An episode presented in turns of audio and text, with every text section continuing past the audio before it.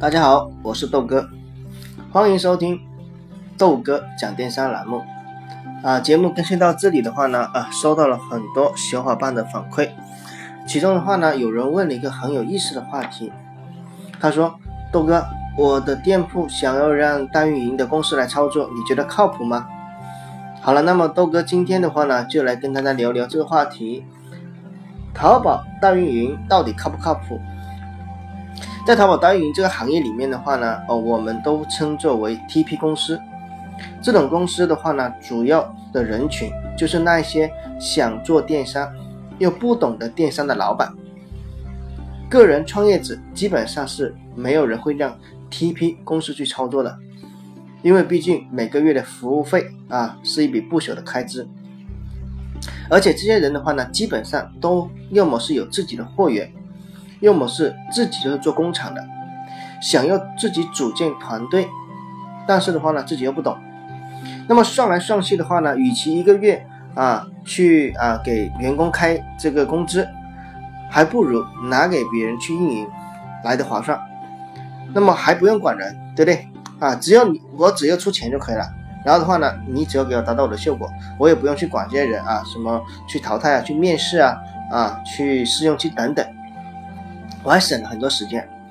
所以说 TP 公司的话呢，就在这种环境下应运而生。我记得前几天的话呢，啊前几年啊，我做过 TP 公司，那时候的话呢，淘宝真的是一个爆发期，线下老板的话呢，看着双十一的交易额跃跃欲试，纷纷想踏足电商。所以呢，当时的话呢，只要你随便去开一家 TP 公司，你都能赚钱。但是的话呢，你现在有听过哪家？TP 公司做得很好的吗？对不对？那么其实现现在的话呢，整个市场就只是那么几家有实力的在运作，其他的话呢，想要来分一杯羹的小 TP 公司，基本在在运作不到半年的时间，有些的话呢，啊久一点可以做到一年，但是最后的话呢，都难免啊都逃避不了倒闭这样的一个趋势。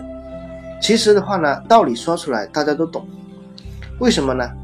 它运营公司的结构其实跟一家正规的电商公司差不多，运营、推广、美工、客服、仓储这五以以这五大岗位为主。那么跟电商公司唯一的区别就是，他们不是在做一家店，而是做 N 家店，把各个类目啊。全部按照一个套路来进行操操作，而且有时候一个运营人员手里的手里面的话呢，会有好几家店铺在做推广，客服人员也是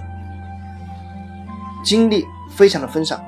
再加上运营人员很多并不是非常的专业，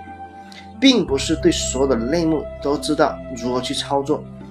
这就导致了你操作了一段时间之后之后发现。并没有太大的效果。那么一没效果的话呢，很多代运营公司他们最喜欢操作的一件事情就是刷单，对不对？猛开直通车。那么刷单直通车都是有成本的，那么需要成本的时候找厂家要钱。线下的老板的话呢，其实并不懂得整个电商的运营，他只是看你听你的规划啊，说啊你前期要怎么怎么着，怎么怎么做。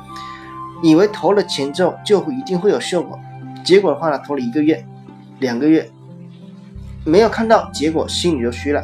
开始质疑：我投了这么多钱，我去后台看到的都是刷的单，没有几个是真实销量的，这到底是怎么回事？那么作为 TP 公司的话呢，就会拿出各种样的道理啊，那个宏观的规划啊等等去解释。如果说有些老板的话呢，能够理解的，那么会愿意尝试；接受不了这个无底洞的，基本上都草草收场了。最之前的话呢，啊，之前的那一些能够理解老板，就算你再愿意，你再去投个两个月、三个月的话呢，没有效果，基本上都不玩了。所以这个时候就很一个很现实的一个问题，很多老板来找我，啊，他说我我的店铺。给过两家 TP 公司，